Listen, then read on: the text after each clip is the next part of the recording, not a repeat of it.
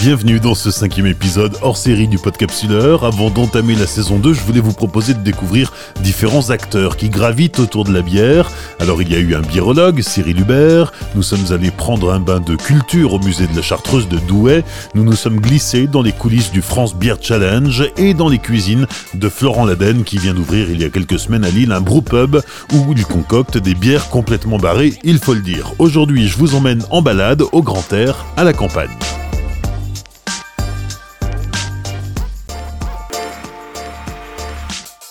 Hors série numéro 5, Édouard Rousset, houblonnière expérimentale et biologique. Direction Morbec, dans les Flandres françaises. C'est sur une parcelle des terres familiales que Édouard Rousset a planté les poteaux de sa houblonnière.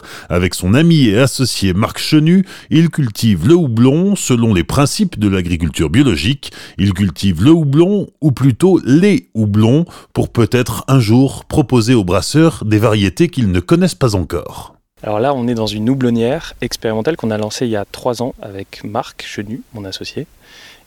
C'est une houblonnière d'un hectare 3 dans laquelle on expérimente 29 variétés. Donc là, ce qu'on voit, c'est 29 rangs de houblon. Et dans chacun des rangs, il y a une variété différente. Des variétés qui sont de trois origines, anglaises, allemandes et américaines. Le but, c'est d'expérimenter ça pendant 3 ans, au moins 3 ans, de collecter le plus de données possible sur les bioagresseurs qui s'y trouvent, sur les variétés qui s'y développent le mieux, et on a trois critères pour euh, donc, sélectionner les variétés au bout de ces trois ans, les variétés qui euh, sont les plus propices à produire dans, les Hauts-de-France. Euh, premier critère, c'est la résistance aux bioagresseurs. Dans les bioagresseurs, il y a le fameux mildiou, il y a l'oïdium, et il y a aussi des insectes, c'est l'araignée rouge et le puceron. Deuxième critère, il y a des rendements corrects qui nous permettent de produire suffisamment pour pouvoir le vendre. Et troisième critère, ça plaît aux brasseurs du coin. et donc c'est des brasseurs avec qui on, on a une relation de coopération. Pendant trois ans, ils nous suivent. Pendant trois ans, ils, viennent dans l'Oblonnière. Il y en a qui sont venus nous aider à planter. Euh, et on veut vraiment qu'ils viennent voir et qu'ils viennent même participer, qu'ils viennent remonter leurs manches et planter avec nous. Et, euh, voilà, qu'ils comprennent vraiment quelle est la démarche du projet. On ne va pas juste être des vendeurs de houblon. Euh, on, veut, on veut vraiment qu'ils participent. Donc voilà. Alors là, on se trouve dans la houblonnière. On entend passer le train. C'est une ligne très fréquentée qui relie Dunkerque à Paris. Euh, mais sinon, euh, à part le train, bah, on est un peu au milieu de nulle part, c'est la race campagne. Le train, c'est la seule chose qui perturbe un peu la quiétude des lieux. Euh, à part ça, on est, vraiment au calme et, c'est un peu aussi ce que je voulais parce que j'ai vécu 8 ans à Paris. donc je suis houblonnier depuis 3 ans. Avant ça, j'étais cuisinier, j'ai bossé dans la com cette quiétude, c'est tout ce qui me va. Après, il y a le train qui me rappelle de temps en temps qu'il y a du monde autour, mais, euh, mais ça me va très bien. Et comment on en vient à 27 ans à se dire, tiens, je vais euh, monter une houblonnière? Alors, c'était même à 24. C'était même plus tôt. Ça a été un parcours du combattant et d'ailleurs ça continue toujours. On a toujours des, défis qu'on relève tous les jours, que ce soit des défis techniques, des défis économiques. Je travaillais pas mal avec des brasseurs euh, à Paris, donc j'avais monté une agence qui s'appelait Hop Up et on, aidait les brasseurs à, organiser des événements et à faire connaître leur bière. Ça a commencé autour d'une bière, à discuter avec un brasseur. Et, euh, ce brasseur-là m'a mis au défi, il m'a dit euh, Mais t'as des parents agriculteurs, t'es dans le nord, le pays du houblon, euh, moi j'ai besoin de houblon, et pourquoi tu m'en planterais pas?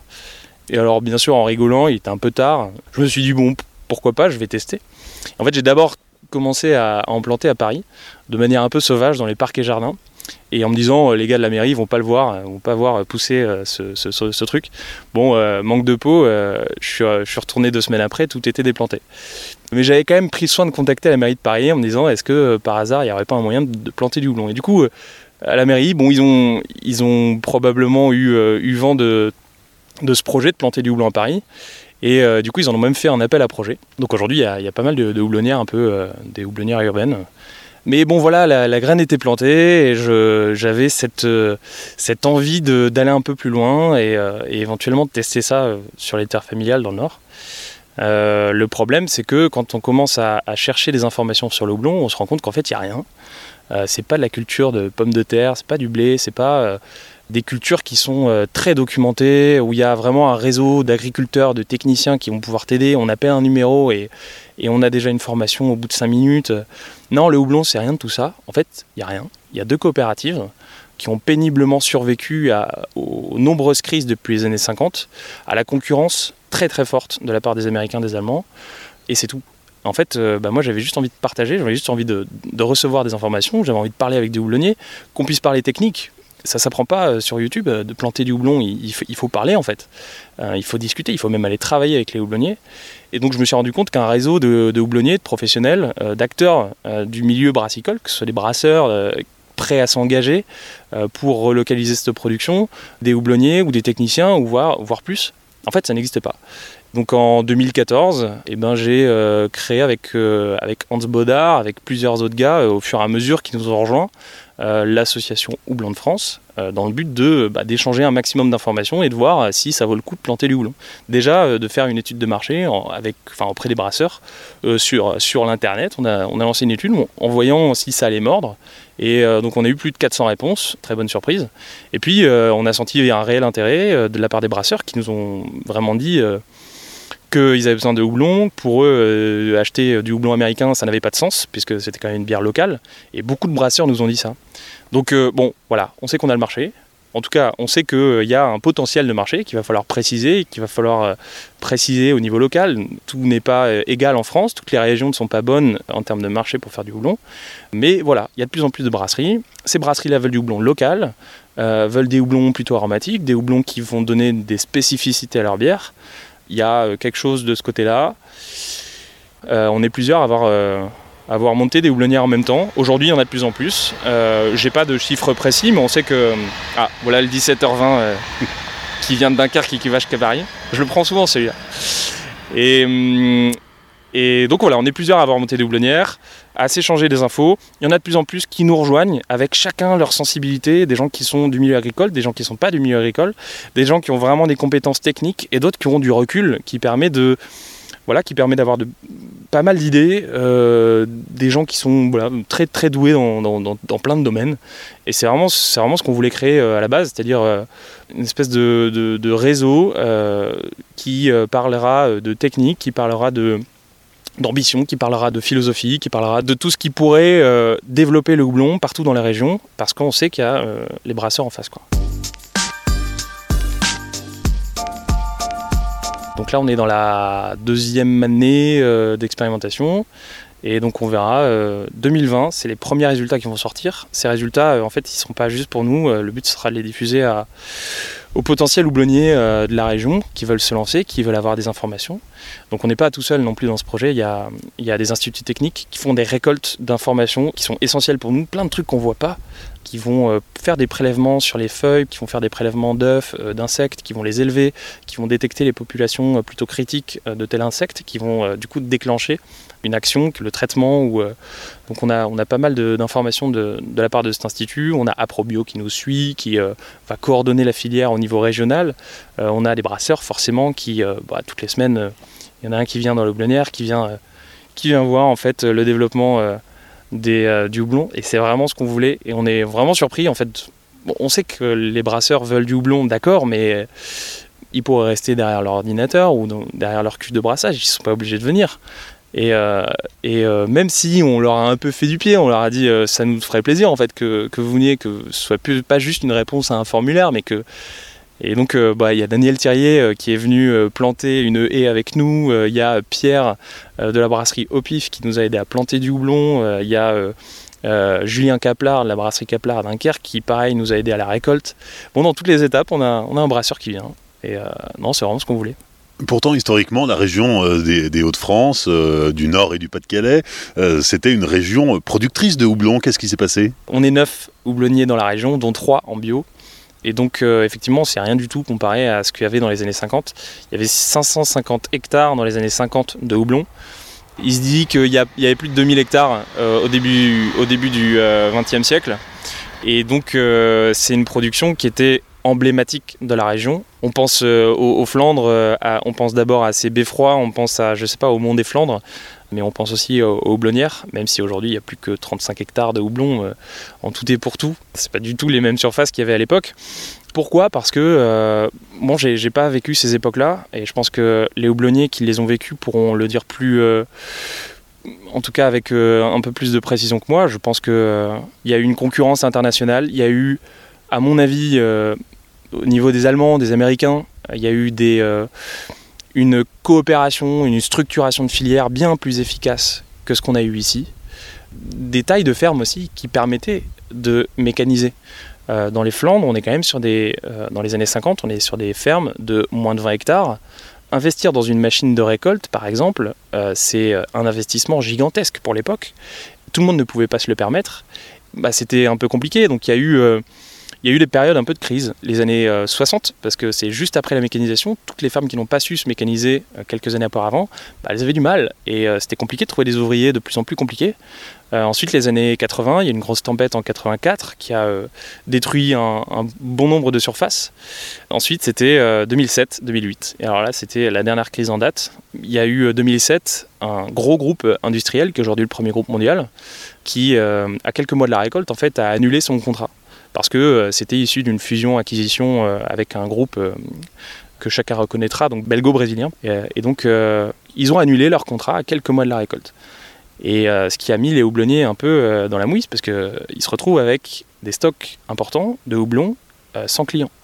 Et quand on a un stock important d'une matière première et pas d'acheteur en face, c'est mécanique, les prix baissent. À cette époque-là, les houblonniers étaient très contents de vendre. Et ils vendaient à 1 euro. Hein. Ils étaient déjà contents de le vendre. C'est déjà mieux que, que de le balancer en fait. Et donc 2007-2008. 2008 Pareil, euh, alors ça c'est au niveau mondial, augmentation des volumes, euh, excellente météo un peu partout dans le monde, euh, augmentation des volumes, chute des cours, deuxième année consécutive. Donc les, les, houblonniers alsaciens comme les houblonniers du Nord ont eu beaucoup de mal. On est passé en gros de 850 hectares à, 380 hectares en, quelques années. Quoi.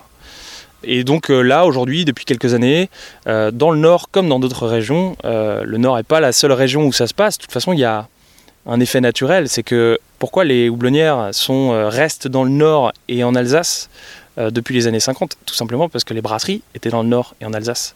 Euh, les brasseries d'autres régions, c'est tout récent, ça fait moins de 20 ans qu'il y a des nouvelles brasseries.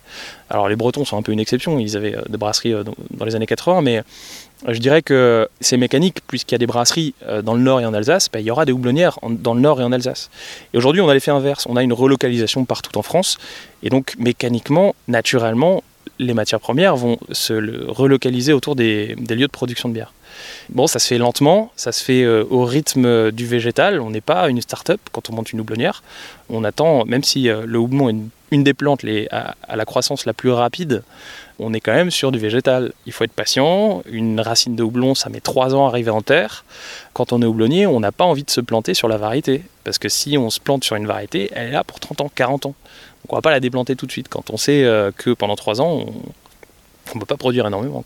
Tu nous disais que historiquement, les, houblonnières étaient installées euh, soit dans les Hauts-de-France, soit en Alsace, parce que c'est là qu'étaient les brasseries. On pourrait planter du houblon n'importe où? Alors théoriquement, l'espèce Humulus lupulus, qui est euh, en fait l'espèce du houblon, pourrait se planter entre le 35e et le 55e parallèle. Ce qui veut dire entre le nord du Maroc et le sud de la Norvège. Euh, maintenant, techniquement, chaque variété va se plaire plus ou moins selon les conditions pédoclimatiques, c'est-à-dire le sol, la météo.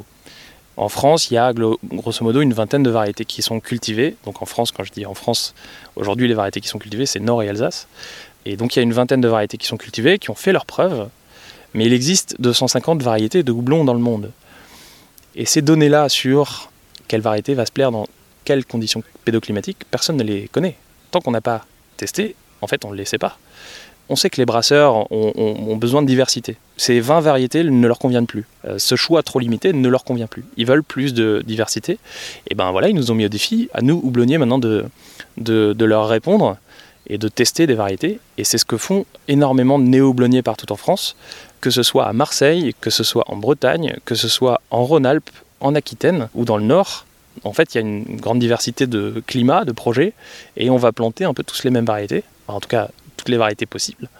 En fait, on, va comparer. Euh, alors moi j'ai eu telle production, euh, toi tu en as eu euh, telle production. Lycée sur 5 ans, grosso modo, moi j'ai eu 500 grammes par plan de houblon sur le Bramling Cross.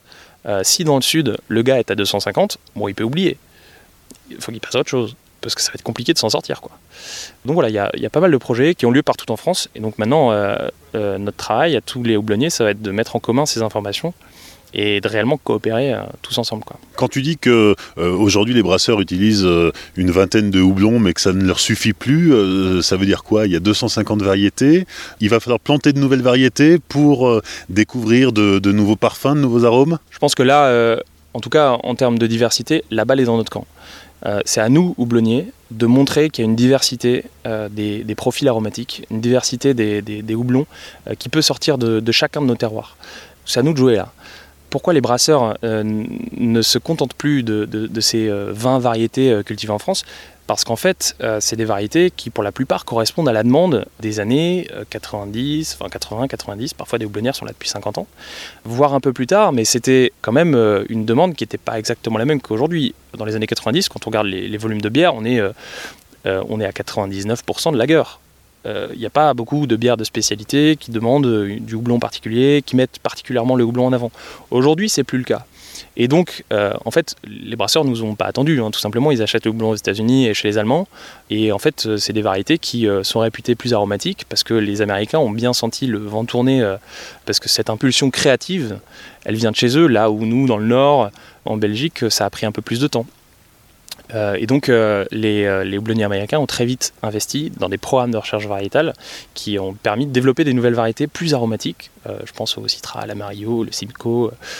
c'est des variétés qui sont très utilisées par les brasseurs aujourd'hui. Et donc l'enquête qu'on avait fait chez Houblon de France en 2015 montrait qu'il y avait plus de 70% des brasseurs qui importaient le houblon des États-Unis. Alors là, on était sidérés. et on s'est dit, mais pourquoi ils ne nous l'ont pas dit en fait Alors que ce même houblon peut pousser en France Bah ça personne ne le sait. Et c'est pour ça qu'on doit faire des houblonnières expérimentales. Alors c'est des variétés qui doivent être libres, ça ne peut pas être des variétés protégées, il y a plusieurs variétés protégées, celles que j'ai citées tout à l'heure, euh, Simcoe, euh, Amarillo, Citra, sont des variétés protégées. On ne les aura pas en France. Dans 20 ans peut-être, mais on les on les aura pas en France. Une fois que le, brevet, une fois qu'il y a un brevet, on, ne peut tout simplement pas. Par contre, il y a 250 variétés de houblons libres il faut qu'on les teste, il faut qu'on les plante, il faut qu'on voit ce qu'il en sort en fait. Et que mon bras Cross, moi j'en suis très content et les brasseurs en sont très contents, mais est-ce qu'il va donner pareil en Bretagne? Bah, Pas forcément. Alors il y a vraiment un effet terroir dans le houblon, comme dans le vin, comme dans d'autres cultures. C'est pas une culture qui est extrêmement standardisée, euh, c'est une, une, culture qui va être assez tributaire du terroir dès lors que les racines vont être pérennes, elles vont vraiment prendre ce que le sol leur donne. On ne va pas leur apporter de l'azote, non, il va falloir qu'elles le trouvent dans le sol. Euh, donc à nous d'apporter suffisamment d'éléments organiques pour pouvoir euh, avoir un sol riche, un sol vivant, euh, qui va donner bah, tout ce que le, houblon aura besoin. On a une première récolte à notre actif. C'est pas la récolte du siècle. On a fait 210 kg l'année dernière sur 12 variétés. Il y a quand même déjà, je dirais, 5-6 variétés qui ressortent forcément d'un point de vue résistance aux maladies, résistance aux, bioagresseurs, rendement, il y a des variétés qui sortent, là c'est juste des chiffres. Mais la partie la plus compliquée pour nous, c'est d'estimer euh, l'intérêt des brasseurs. Qu'est-ce qu'ils pensent? Parce que ils viennent dans la, dans, la chambre froide, on a fait tout, un, étal en fait où les brasseurs, après la récolte, ont pu venir sentir le houblon.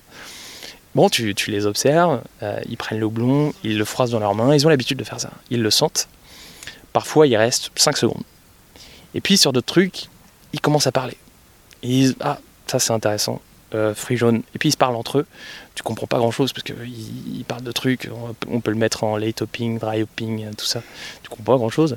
Euh, mais, euh, mais ils se parlent entre eux. Et tu sens qu'il y a des variétés sur lesquelles ils restent un peu plus longtemps.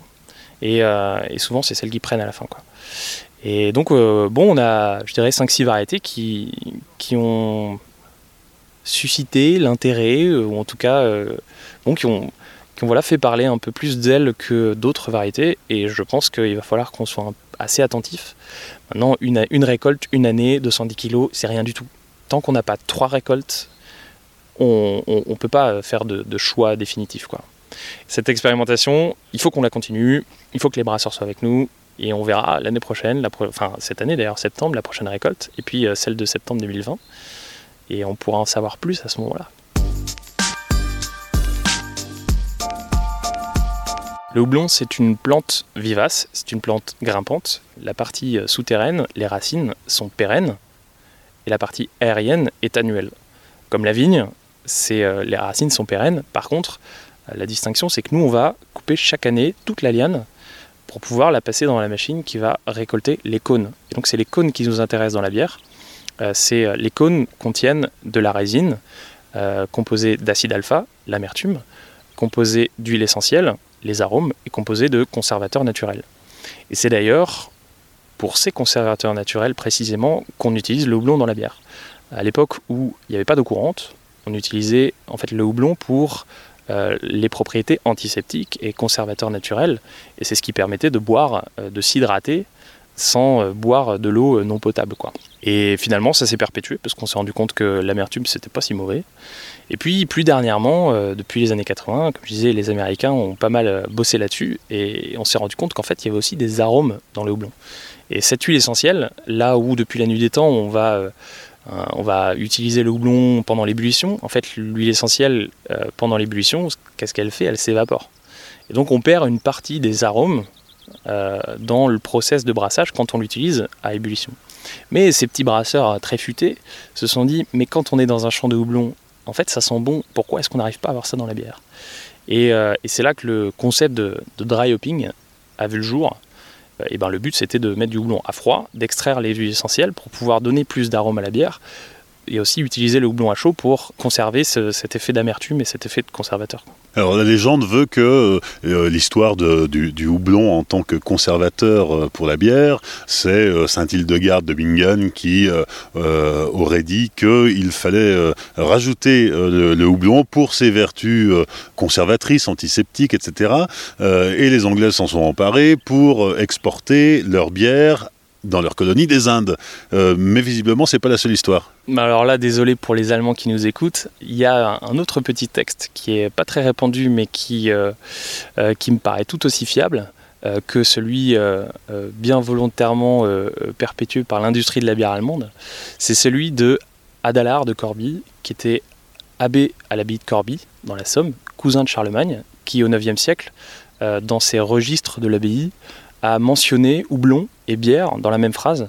Et euh, la phrase, grosso modo en latin, dit euh, s'il n'y a pas assez de houblon euh, pour la bière, il faudra trouver autre chose, un autre conservateur. C'est le côté chauvin qui ressort, mais, mais c'est, pas trop loin d'ici quand même, Corby. Donc, alors ça ne veut pas dire du tout que, que, le houblon a été cultivé de manière agricole, industrielle du terme, euh, mais en tout cas, on sait qu'il y a eu d'autres euh, utilisations du houblon dans la bière plutôt que euh, ce que veulent bien nous faire croire les Allemands. Quoi. Et à part la bière, le houblon, il a quelle utilité? On parle des propriétés calmantes du houblon, notamment du xanthoïmol. il y a une nouvelle étude qui, qui sort tous les ans là-dessus sur les, les, propriétés bienfaitrices du xanthoïmol. Euh, on parle des effets sur le diabète de type 2, on parle des effets sur, euh, sur certains types de cancers. Hormis ça, tout simplement, on peut utiliser du houblon, alors surtout à très faible taux d'acide alpha, donc à très faible amertume. On peut l'utiliser en tisane. Alors pour ça, il faut du houblon vraiment à moins de 2%, et je recommande vraiment de ne pas tester du houblon euh, à plus de 2% dans une tisane, parce que alors là, vous n'allez pas dormir. Et, et ma grand-mère me racontait aussi qu'il y avait du houblon dans les oreillers quand les enfants étaient un peu trop excités, bah, il, leur, il, mettait du houblon dans les oreillers et ça les, ça les shootait pour la nuit et puis ils s'endormaient bien. Oui, parce que c'est pas innocent si la feuille de houblon ressemble à la feuille de cannabis Alors ça, non, non, c'est en fait une plante cousine euh, du cannabis. Euh, c'est-à-dire que ça va pas du tout avoir les effets euh, psychotropes, ça va pas du tout avoir les effets similaires que le cannabis, mais on est dans, dans, dans, la même famille, il y a deux plantes dans cette famille, c'est le cannabis et c'est le houblon. Alors maintenant, voilà, il n'y a pas le THC, il n'y a pas de CBD, il y a des propriétés qui sont euh, calmantes et qui pourraient euh, s'apparenter euh, aux propriétés calmantes du cannabis. L'adage dit qu'on plante le houblon pour Pâques et qu'on le récolte à la Toussaint. là, on se rencontre à quoi Une semaine de Pâques. Là, ça y est, on est au printemps. donc les plantations sont faites. Qu'est-ce qui va se passer maintenant? Euh, alors cet adage, à mon avis, il date, d'une époque euh, où, il faisait, euh, où il faisait pas 20 degrés en février. donc on a déjà fini de planter depuis, un, bah, un petit moment. Alors là, exceptionnellement, on est en train de planter, on vient de planter ce matin un dernier rang, exceptionnellement parce qu'en fait, voilà, on a 29 rangs, mais on a pris le temps de trouver les variétés qu'on voulait. donc cette variété, on, on l'a cherchée depuis deux ans, on vient de la trouver. Donc ça s'appelle Northern Brewer, qui est une variété anglaise.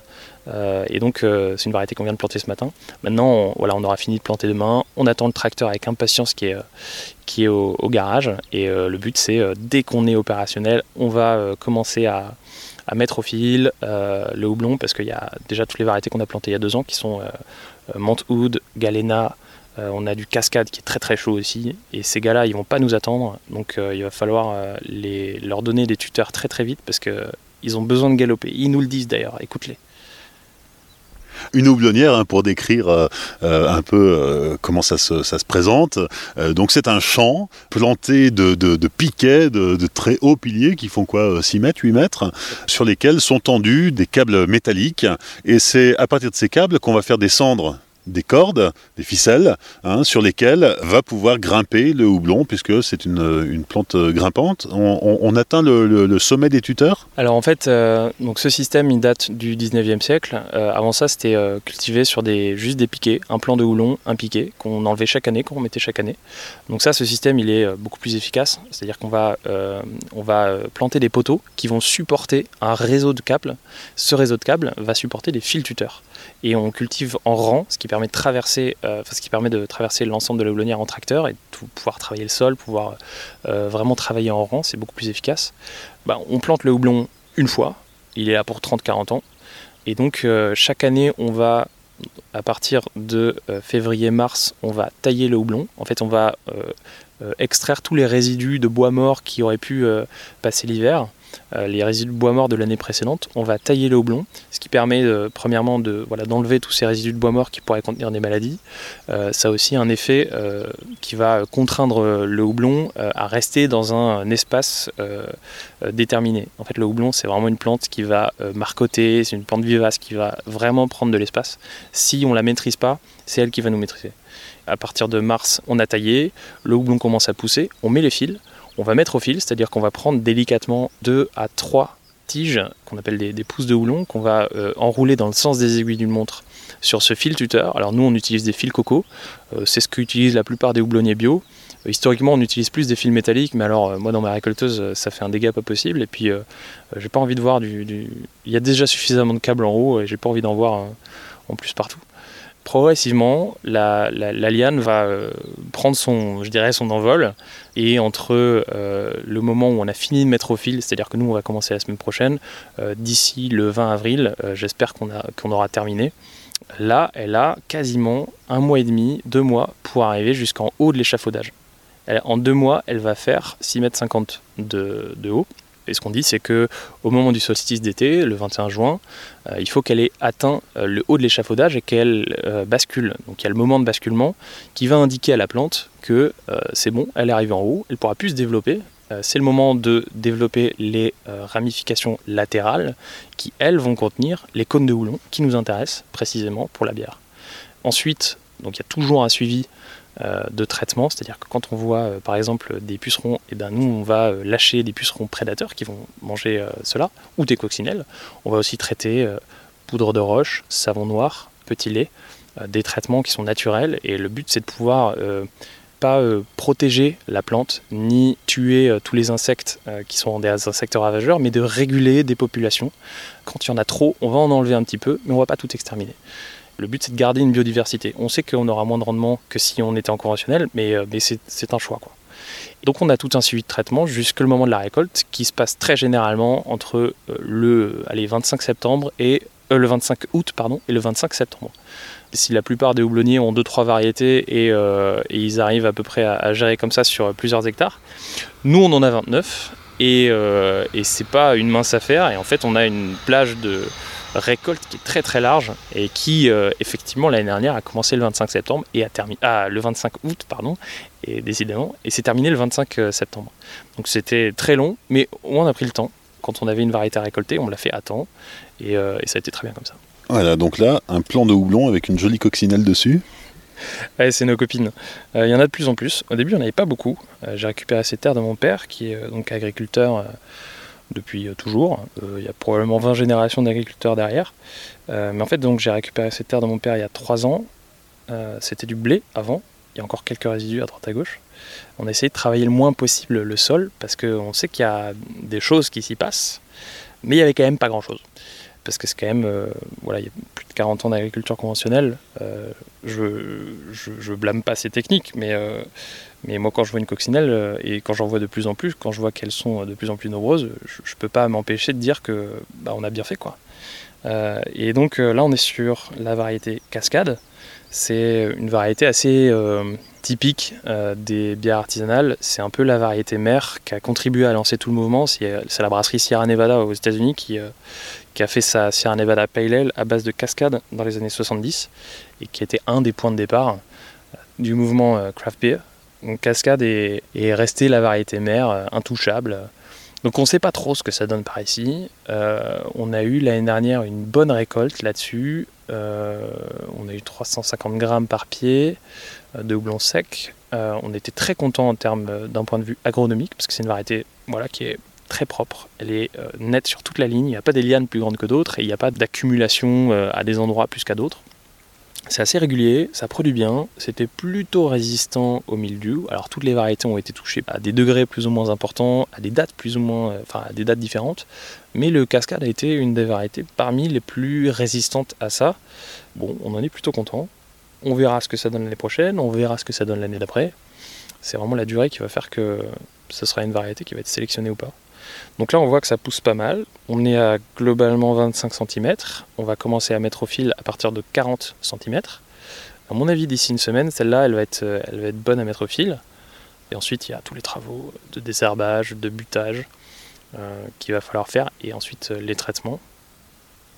Tiens, regarde sur ce plan-là, on est sur du Wood, variété américaine, plutôt aromatique. Euh, et bien sur ce pied-là, on voit une, ce qu'on appelle une pousse spiciforme, qui est en fait une pousse qui, euh, qui a du houblon, du mildiou, pardon, du milieu du houblon. Euh, comme on le voit, en fait, les, les interneux sont très courts, les feuilles sont recroquevillées, le dos des feuilles est plutôt noir.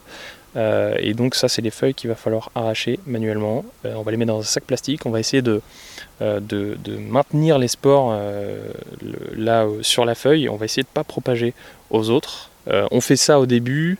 Maintenant, on espère qu'il n'y en ait pas trop. Là, les conditions sont plutôt bonnes pour le mildiou, c'est-à-dire 15-22 degrés. il faisait plutôt humide, il a légèrement pluvionné hier, donc ça veut dire que les conditions sont plutôt bonnes. J'espère que ça va sécher très rapidement. Il euh, n'y a, pas de pluie annoncée dans les 15 prochains jours, ce qui est plutôt bon signe en tout cas pour euh, le mildiou. On va, euh, on va irriguer tous les plants qu'on vient de planter cette année. les autres, on va les laisser se, débrouiller un peu. Il va falloir qu'ils fassent des efforts et qu'ils aillent descendre leurs racines pour s'endurcir un peu. Mais bon voilà, en tout cas sur celle-là, on va, on va enlever manuellement les pousses. On va appliquer euh, un traitement, d'abord poudre de roche, je pense qu'on va faire ça demain. La poudre de roche, en fait, c'est plein de silice. La silice, ça va bloquer euh, les euh, enzymes des, champignons. donc le mildiou fait partie des, maladies fongiques, donc des maladies de, champignons. Donc voilà, on va faire ça, on va faire ça demain. bon, globalement, on est dans une houblonnière bio. on est dans une houblonnière. Tout houblonnier, qui soit conventionné ou bio, il a du mildiou à un moment dans l'année sur au moins une variété, euh, et il en aura. C'est juste qu'un conventionnel aura des moyens de lutte euh, un peu plus efficaces, euh, un peu plus nombreux. nous, on est beaucoup plus limité, et surtout, on a une matière active, c'est le cuivre. Et donc, comme chacun sait, que ce soit dans la vigne ou le houblon, il faut le limiter. Alors dans la vigne, un peu plus, parce que ça fait 30 ans qu'ils en mettent, ici il n'y a jamais eu de cuivre. Euh, donc euh, globalement le sol n'est pas du tout saturé en cuivre comme on peut le voir dans certains vignobles, mais euh, malgré tout il faut être hyper vigilant, on est à 4 kg de cuivre par an, il faut qu'on limite au maximum. Donc on va utiliser la poudre de roche, on va essayer de désherber au maximum à côté du houblon pour limiter en fait la présence d'eau libre, c'est dans l'eau libre que se développe le, mildiou. et donc ça, on va, on va désherber. Alors on, va tester du désherbage au gaz. on a un vigneron qui nous a euh, qui nous a filé une, une, désherbeuse au gaz qui est utilisée dans, sa, dans, sa, dans ses vignes. On fait du désherbage mécanique, c'est-à-dire qu'on va légèrement gratouiller euh, la surface du sol à 1-2 cm pour enlever toutes les petites pousses. Euh, et puis on va buter, c'est-à-dire qu'on va amener de la terre pour en fait étouffer la partie, la végétation qui n'est pas une végétation de, de houblon. Et donc avec ces trois moyens-là, on espère pouvoir limiter le, développement du milieu.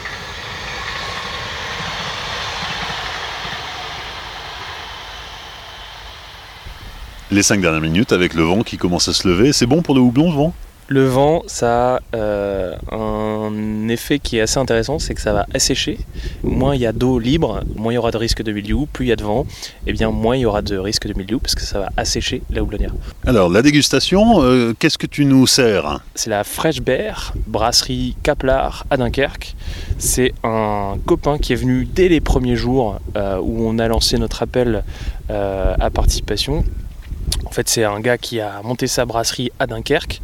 Euh, et voilà, il est venu nous aider au moment de la récolte. Euh, pourquoi fraîche? Parce que c'est du houblon frais. Euh, c'est donc une bière de récolte. c'est un style qui a été pas mal oublié, qui a été pas mal remis au goût du jour par les Américains, qui en ont fait un style à part entière. Donc, bière de récolte, Harvest Ale. c'est une bière qui utilise de houblon frais. En fait, le houblon frais, il aura des propriétés aromatiques plus intéressantes que lorsqu'il est séché. Euh, pourquoi on ne peut pas juste utiliser du houblon frais tout le temps? Bah, Parce que le houblon, il faut bien le conserver. Euh, si euh, le, houblon frais contient 80% d'humidité, cette humidité, en fait, elle va, elle va dégrader le houblon si jamais on ne l'utilise pas tout de suite. Donc en fait, c'est, il, est, il est venu récolter avec nous. Deux heures après, le houblon était dans sa cuve à Dunkerque, à, 20 à 30 km d'ici. Euh, et, ensuite, la bière est sortie et c'est une bière qui est à consommer vraiment dans les, euh, prochains jours. Euh, donc là, c'est une bouteille qu'on avait gardée euh, et donc euh, on, sent qu'il y a forcément moins de houblon comme on la récolte, mais j'invite tous ceux qui en ont la possibilité et qui voient passer des bières de récolte euh, au mois de octobre, novembre, décembre, de vraiment les, tester parce que c'est bon, des goûts qui sont assez intéressants. On a vraiment quelque chose qu'on n'a pas dans, dans, une bière avec des houblons séchés classiques. Et alors aujourd'hui, combien de brasseurs utilisent ta production? Alors là, on a 12 brasseurs qui nous ont acheté du houblon l'année dernière. Et euh, à deux exceptions près, ils viennent tous du Nord. Euh, brasserie Kaplar, donc, euh, qui a fait la Fresh Bear, la brasserie Thirier à Esquelbec, on a la brasserie Opif à Steinvord, la brasserie Moulin d'Ascq, on a la petite brasserie de Lavenois, on a les gars qui font la bière de l'Hirondelle, euh, bon, je ne peux pas tous les citer. 12 euh, brasseries. Euh, on espère en avoir un petit peu plus l'année prochaine, mais globalement, on aimerait bien se stabiliser autour d'une quinzaine de brasseries. Pourquoi? Parce qu'en en fait, on, veut connaître les brasseurs, on veut connaître les, les cas qui utilisent nos houblons et on veut qu'eux nous connaissent aussi. Pourquoi local? Parce qu'on a envie qu'ils viennent dans la houblonnière, vraiment qu'ils comprennent ce que c'est que le métier de houblonnier et que le houblon, c'est pas juste une matière première euh, avec des chiffres euh, et des poids et des, prix et des quantités d'acide alpha. Euh, c'est une matière première qui est produite par un mec, par deux en l'occurrence ici, c'est quelque chose qui vient du sol, c'est quelque chose qu'on a imaginé, qu'on a pensé, euh, c'est un itinéraire technique, c'est du boulot, c'est des investissements.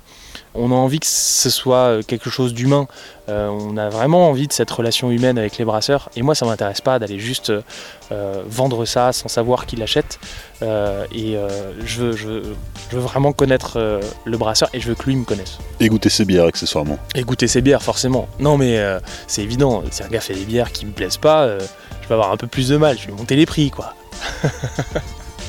non, non, pour l'instant, on n'a vraiment pas de mauvaise surprise. Les gars ont toujours bien utilisé euh, le houblon. Euh, il y, a, des brasseurs expérimentés, des brasseurs un peu moins expérimentés, mais tout le monde est hyper honnête et, euh, franchement joue le jeu. Quoi.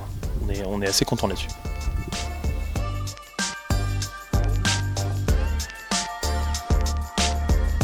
Merci à Édouard Rousset de nous avoir accueillis dans sa houblonnière de Morbec. Pour mieux visualiser ce que c'est qu'une houblonnière tout simplement, eh bien rendez-vous sur les réseaux sociaux Facebook, Instagram, Twitter du Podcapsuleur où vous pourrez découvrir les lieux en images. Je vous invite aussi à soutenir le Podcapsuleur en laissant des commentaires et 5 étoiles sur iTunes et en partageant avec euh, vos contacts via les réseaux sociaux, par mail, par message de fumée, euh, par les flyers aussi, vous pouvez m'en demander.